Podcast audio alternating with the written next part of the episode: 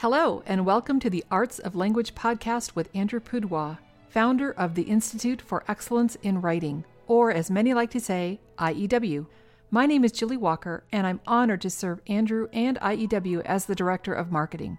Our goal here is to equip teachers and teaching parents with methods and materials which will aid them in training their students to become confident and competent communicators and thinkers.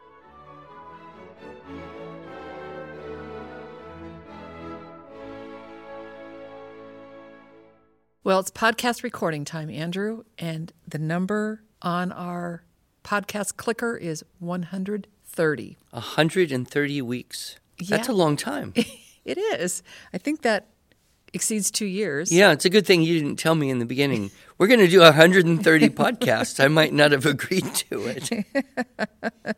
Well, it's easier to get the professional talker to talk on a podcast than to get him to write an article. Well, so- that's true. And it's been fun. We've addressed so many uh, various topics and had guests and answered questions, and it really has been a good thing. Yeah, it has been. So today is an Ask Andrew Anything. So every 10 episodes, we do one of these where we get a variety of questions. Some are related to writing, some actually are not, like the first one. Okay. well, let's dive in. What's the first one? This is from Sandra in Virginia. My son an, was an A student in high school and is doing well enough in college except for Latin. he took Latin for three years in high school and did fine, but he's taking his second year of Latin in college and it's proving to be excruciating for him. Do you have any advice for this level of Latin? So, year two college. Well, I think there's three options. One, just plod through, just slog through it and put in the hours you need to, to pass the classes. This is for the son, not the mother. Right. well, I mean, he's in college, so Right. why does she even care? But nevertheless, a second option would be just quit. You know, when something gets too hard, just give up. Probably he's gained great value from having done Latin, and he's bumped into a teacher who mm. really wants to squeeze every possible last drop of blood out of his students. that would be my guess, or her. The third thought I had would be to get some experience outside the university class. I have a good friend, and she's been now to several, and she's, you know, beyond college age actually. She's been to several of these Talk Latin weeks. Sometimes they're called Biduum, B I D U U M. So she travels to go to this. But for her, she said that's been just a hugely significant burst of confidence, meeting other people who kind of love Latin. It's brought all of the difficult reading and translation, kind of livened it up a bit. It's hard to study something with zeal. And interesting in that in Latin, the word for study and the word for zeal are actually the same word. But it is hard to study something with zeal if you don't love it anymore. And whatever this young man ends up doing, whether he continues in Latin isn't probably going to make or break his career. And it is possible to run into teachers that just want to make a point. You know, this is the hardest class you're ever going to take kind of attitude. So I would say either just keep on and survive, kind of like you you got into the thing and now you just have to keep going, put one foot in front of the other and hope you come up with a grade that doesn't look too bad on the transcript and then be done with it. Or like I said, uh, try to renew the enthusiasm. Uh, obviously, if the student decided to take Latin in college, he must have had an interest, you know, some enthusiasm for it at some point. And it's sad that the circumstances may be killing that. Or maybe he still has the zeal and it just is really tough, which often happens in other things like, you know, calculus or microbiology or all sorts of classes, you know, that have the reputation of testing the mettle of the student. Yes, exactly. Good, thank you.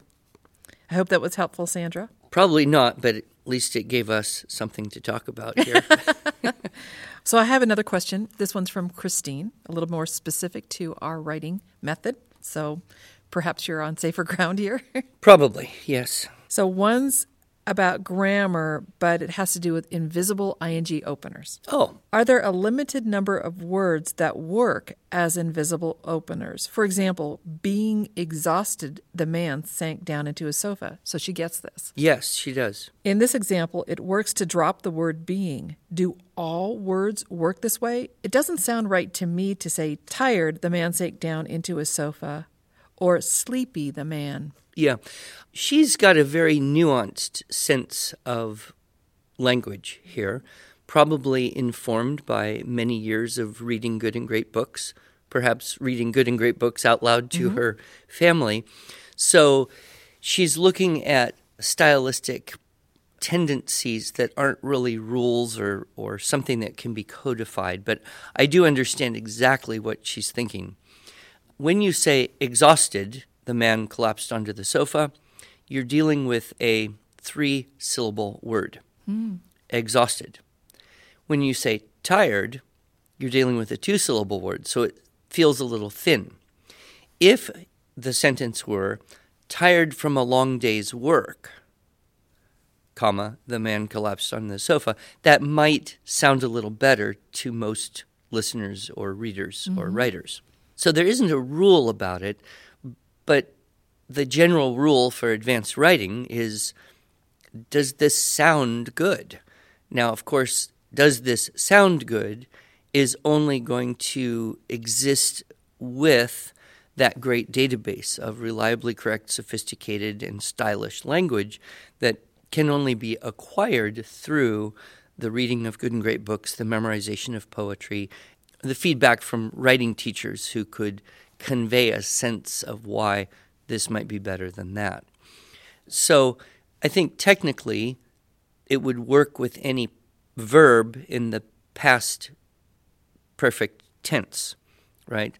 So you could say defeated, the team collapsed into the locker room and bemoaned their loss.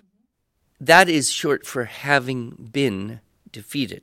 So you're really look looking also at the past perfect tense.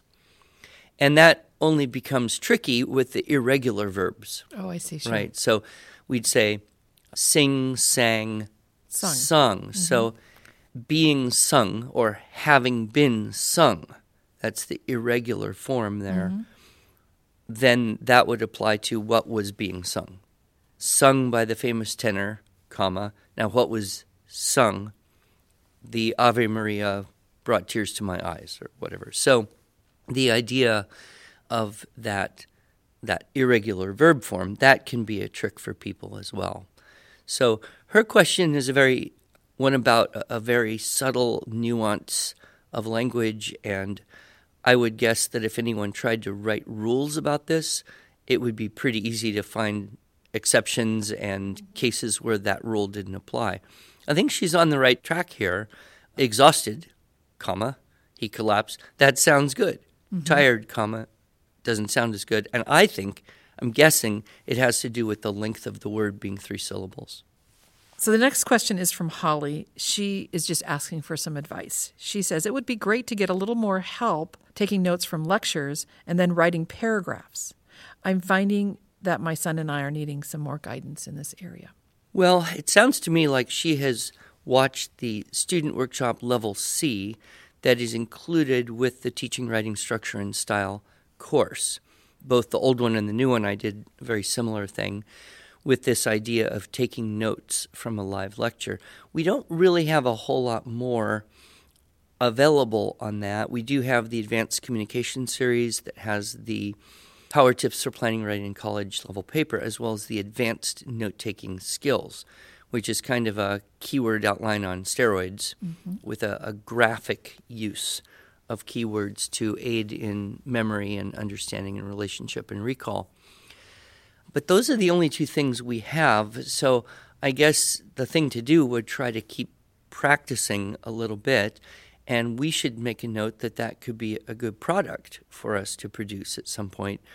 I actually did have, I don't know, a decade ago or more, the idea of producing a product called Live Lectures for practice in note taking, where we would do exactly that and have mm-hmm. maybe a series of 10 lectures of increasing complexity and a demonstration of how notes could be taken. So I don't have any specific idea except, you know, follow basic principles. You want the content to be at or below the reading level or listening level of the student in the beginning so that it's relatively easy. Usually, when people start struggling, it's when the complexity is over their their comprehension or attention or speed level. So keep it simple, keep practicing. Perhaps you want to look into the advanced communication series, which I'm sure we will redo at some point mm-hmm. in the future. Uh, but that is a, a very good skill to take into college and one that probably homeschoolers more than kids who are in high school could use practice with. You know, if you're in high school, generally you're used to getting some lectures, taking some notes, mm-hmm. studying those notes, and having a test. Homeschoolers may or may not be doing that. So, definitely, I think she's on the right track. I wish I had a magic packet to sell. Yes. Leah asks I'm interested in one of your courses for my 10th grade daughter. I would like something that she could work on independently. Do you have recommendations? Are there assessments built into the program? Well, I think our, our answer there is number one, yes, the Student Writing Intensive Group C and the Student Intensive Continuation Course Group C are designed for a student to do this somewhat independently because all of the new ideas are presented on video and then there's practice assignments. However, we don't really have assessments built in. You would have to go and take one of our online classes in order to get that type of thing. Because honestly, testing companies all over have been trying to figure out how do you use a machine or a non human device or rubric to assess writing. It's just not possible because writing is thinking, thinking is a distinctly human thing. And computers can calculate and they can store information, but the artistic side of it, you know. Fortunately, we have an awesome and incredible team of online instructors who give very detailed feedback and assessment to the students at what I believe is a very reasonable cost given the time mm-hmm. that they put in to you know each paper for each student in each class. So I would say to get what you're looking for, you probably want to uh, check out our, our online classes that are a combination of the video of me presenting and then the teacher being able to coach the students individually and answer questions in an, in an online group setting. So, Melissa, she's one of our podcast listeners. Okay. Which is fun. That is good. She says, I recently listened to episode 66 of the podcast, and this was on special needs Struggles and Suggestions, Part 3 ADHD. My son has ADD and learning disabilities such as significant delays in spelling and mild delays in reading and math. He also has delays in working memory and processing speed. He's currently in the fifth grade in a public school. I am unfortunately unable to homeschool him, but we are working with him after school and in the summers as much as possible. I wanted to see what would be recommended for him. He is currently in fifth grade, so I'm unsure whether level A or level B, grades three to five, or grades six to eight, would be best for him.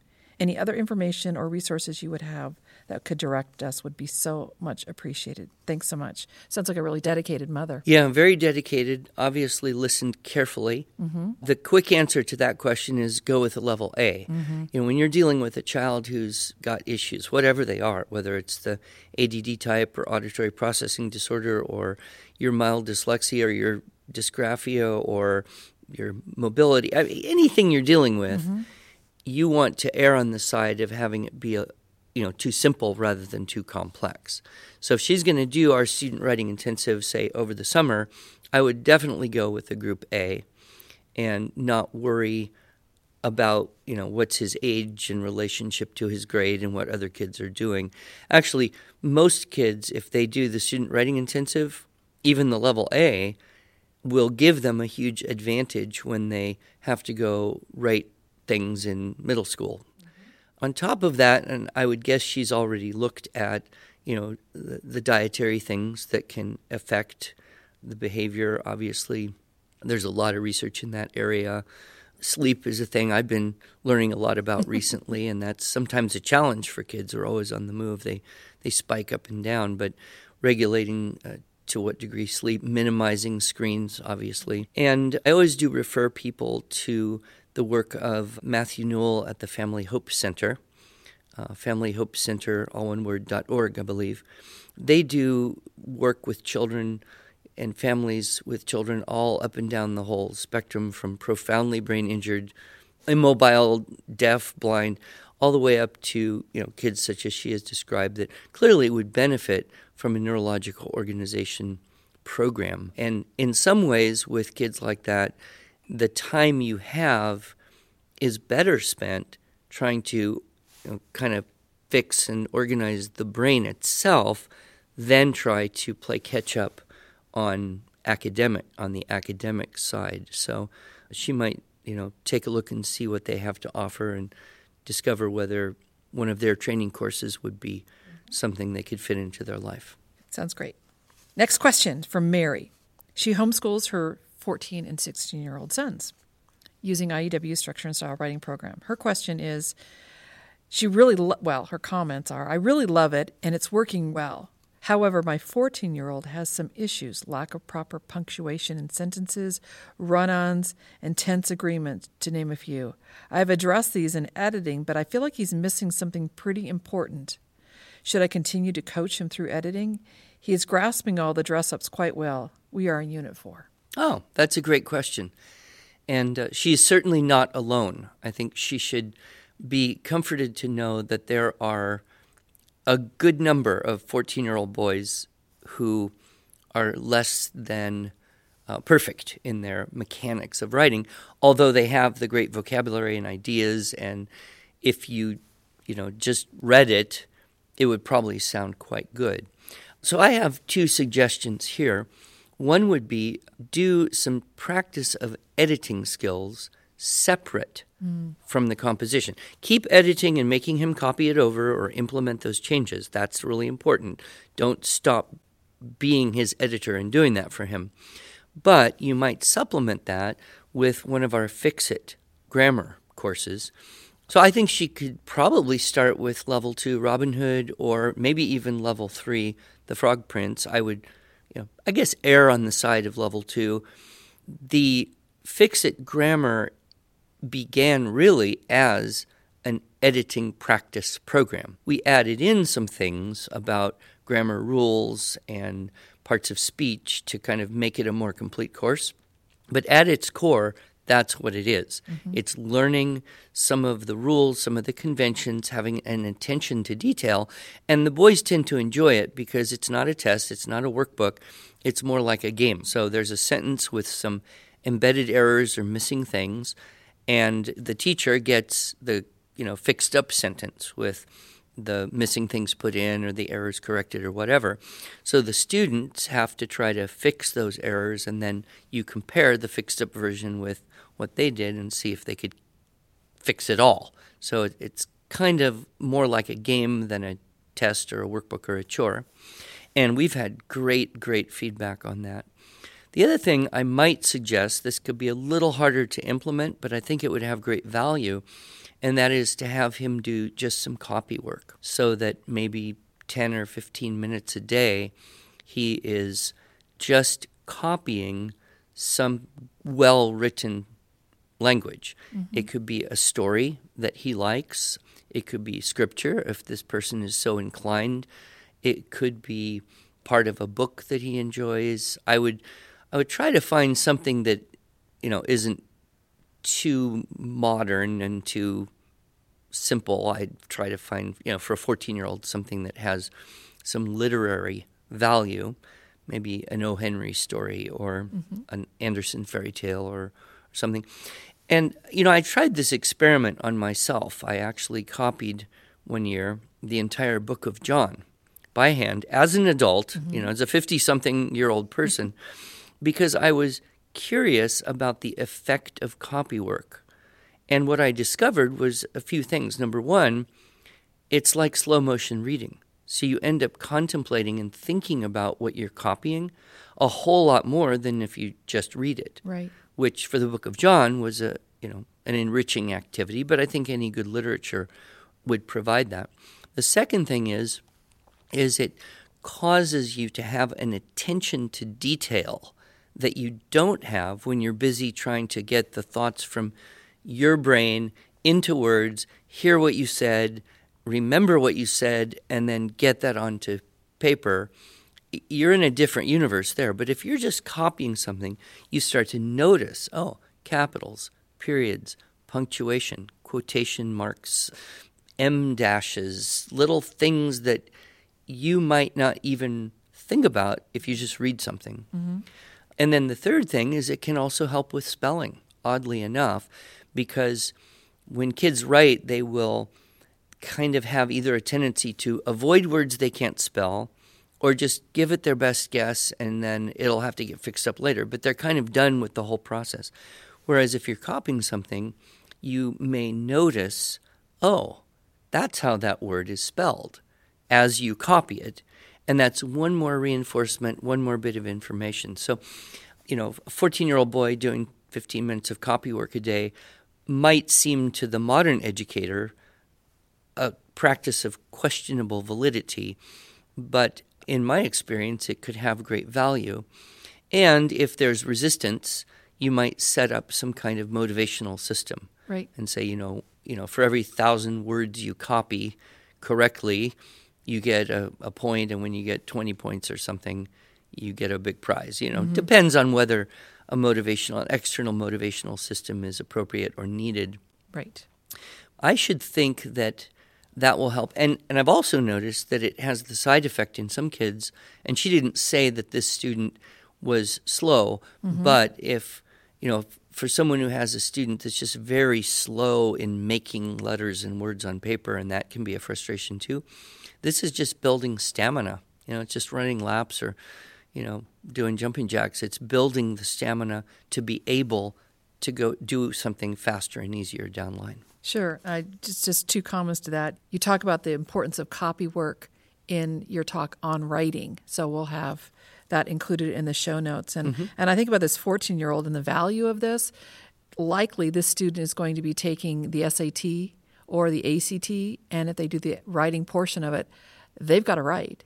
And so that student will have an advantage because they'll be able to write. Well, and you know, a lot of the SAT writing portion isn't an essay, it's reading a selection mm-hmm. and then choosing which thing fits in the best, which really is kind of a form of proofreading. It tests your language database, but it also tests your attentiveness to detail. And so I think the Fix It is uh, a great practice also for the type of uh, questions that come up on the SAT or the CLEP exam. And I'll tell you, if you do three years of Fix It, you know, if you start at level two and go to level five or level three and go to level six, you're doing some very advanced editing there. In fact, I have tried myself the Fix It level six it's tough. Yeah. yeah, and they, there actually is copy work as a part of the of fix the fix it. That's yep. true. You copy into a notebook your fixed up version of that sentence. Yeah, good. Good. All right, we have one more question, and then I've got some lightning round questions. Okay. Okay. This is from Paula. She says, "Hi there. I'm a I'm in a bit of a pickle. I am tutoring an IEW writing class at a tutoring center, and the grades range from three to eight. The director insists that we use medieval history based writing lessons, which is a great resource, might I add.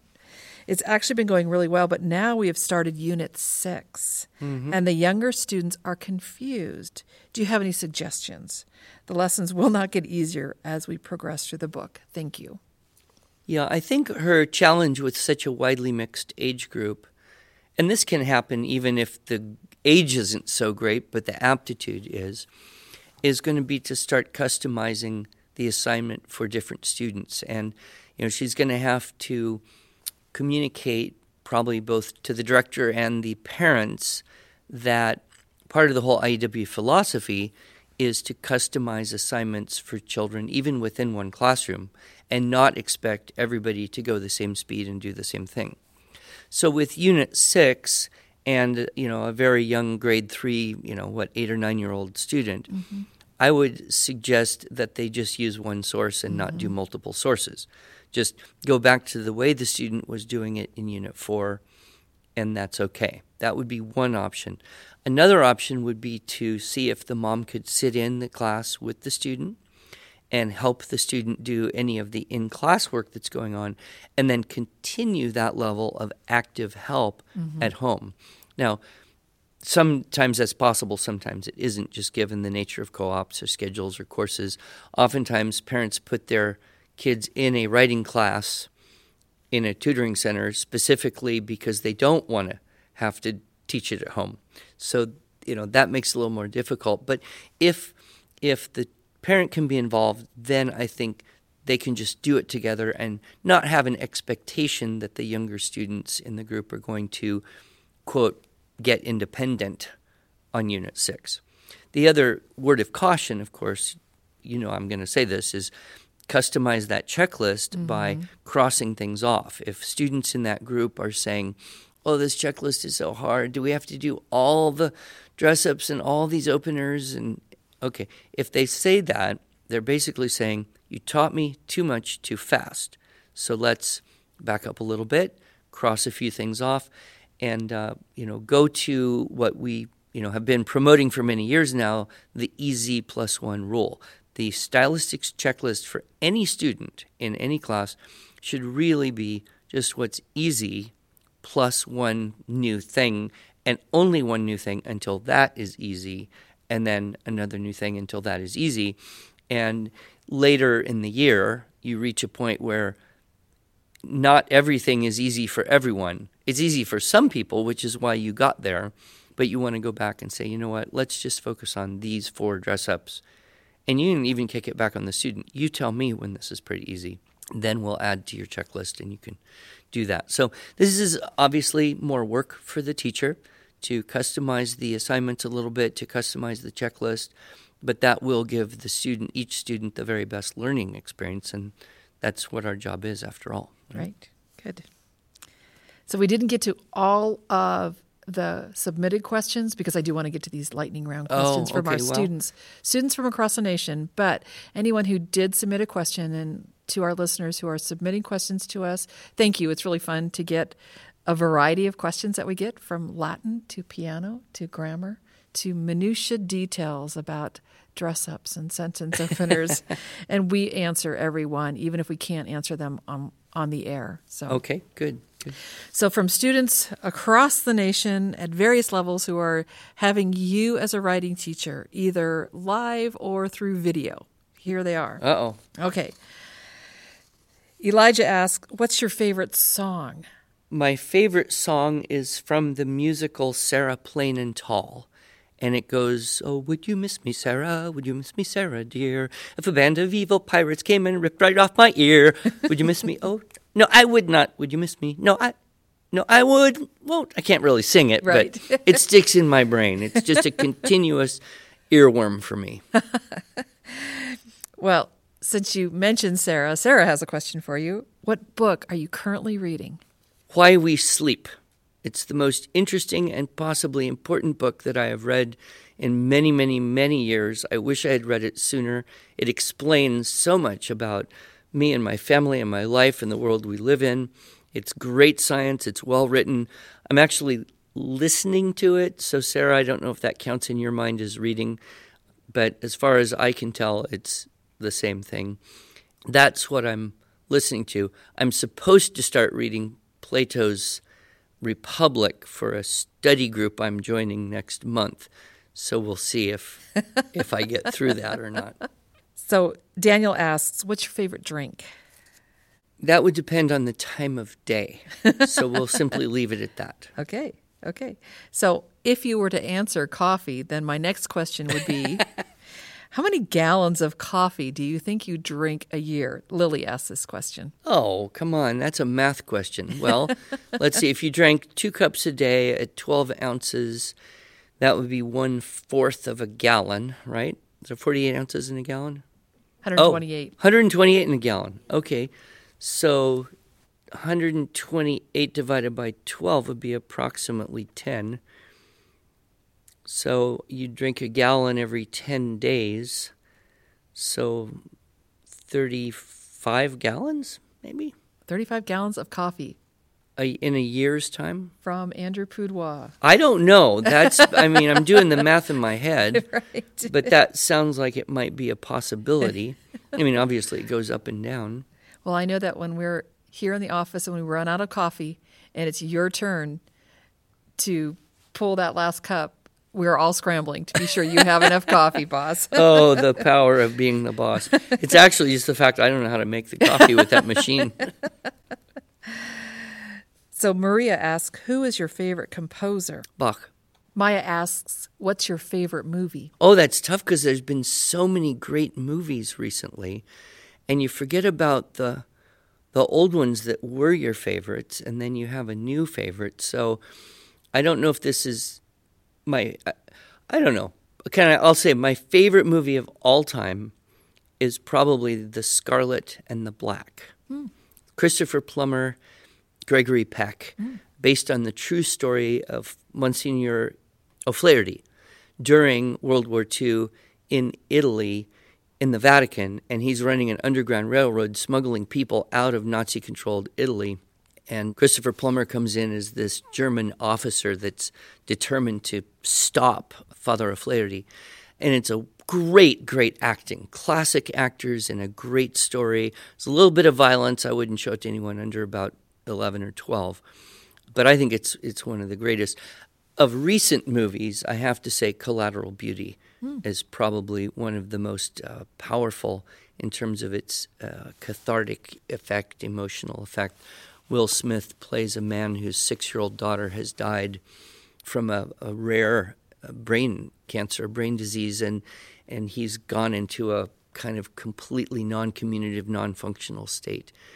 And through a series of events, he ends up having conversations with time, death, and love. And there's a healing that happens there, and a very powerful, a very Dickinsonian storyline, rem- reminiscent of the Christmas Carol. And uh, I, I could go on for a long time about all the really great movies that have come out in the last couple of years. So maybe we could do a podcast just on movies sometime. Sounds great. All right, two more. How many ties do you actually have? Haven't counted, but it's got to be in the f- few dozen. But I need to purge because there's some ties I just don't like anymore. I haven't worn them for years, and I probably never will. But I recently got a gift of Tie of the Month Club, so I can keep having a new tie every class I teach. So I don't know. That's the goal. Emily asks, Do you have any bow ties? Not a one. but my friend Andrew Kern actually knows how to tie a bow tie. And along with his superior intellect, those two things I will I will never be as good as him. And I'm going to let Jack end this with the last question Can I use an emoji in my keyword outline? Symbols, numbers, and abbreviations are free. It's just some of those emojis are awfully very complicated little things now. So remember the rule you can use a symbol, but it can't take longer to draw the symbol than it does to write the word that's replacing it. Good, good. Well, these are always great episodes. It's really fun, like I said, to hear from our listeners. And please, if you have any questions for us, send them to podcast at IEW.com. And if we don't answer them in episode 140, which will be in 10 weeks, Okay. we will have one of our amazing customer service agents respond to you. All right. Sounds good. Thank you. Thank you.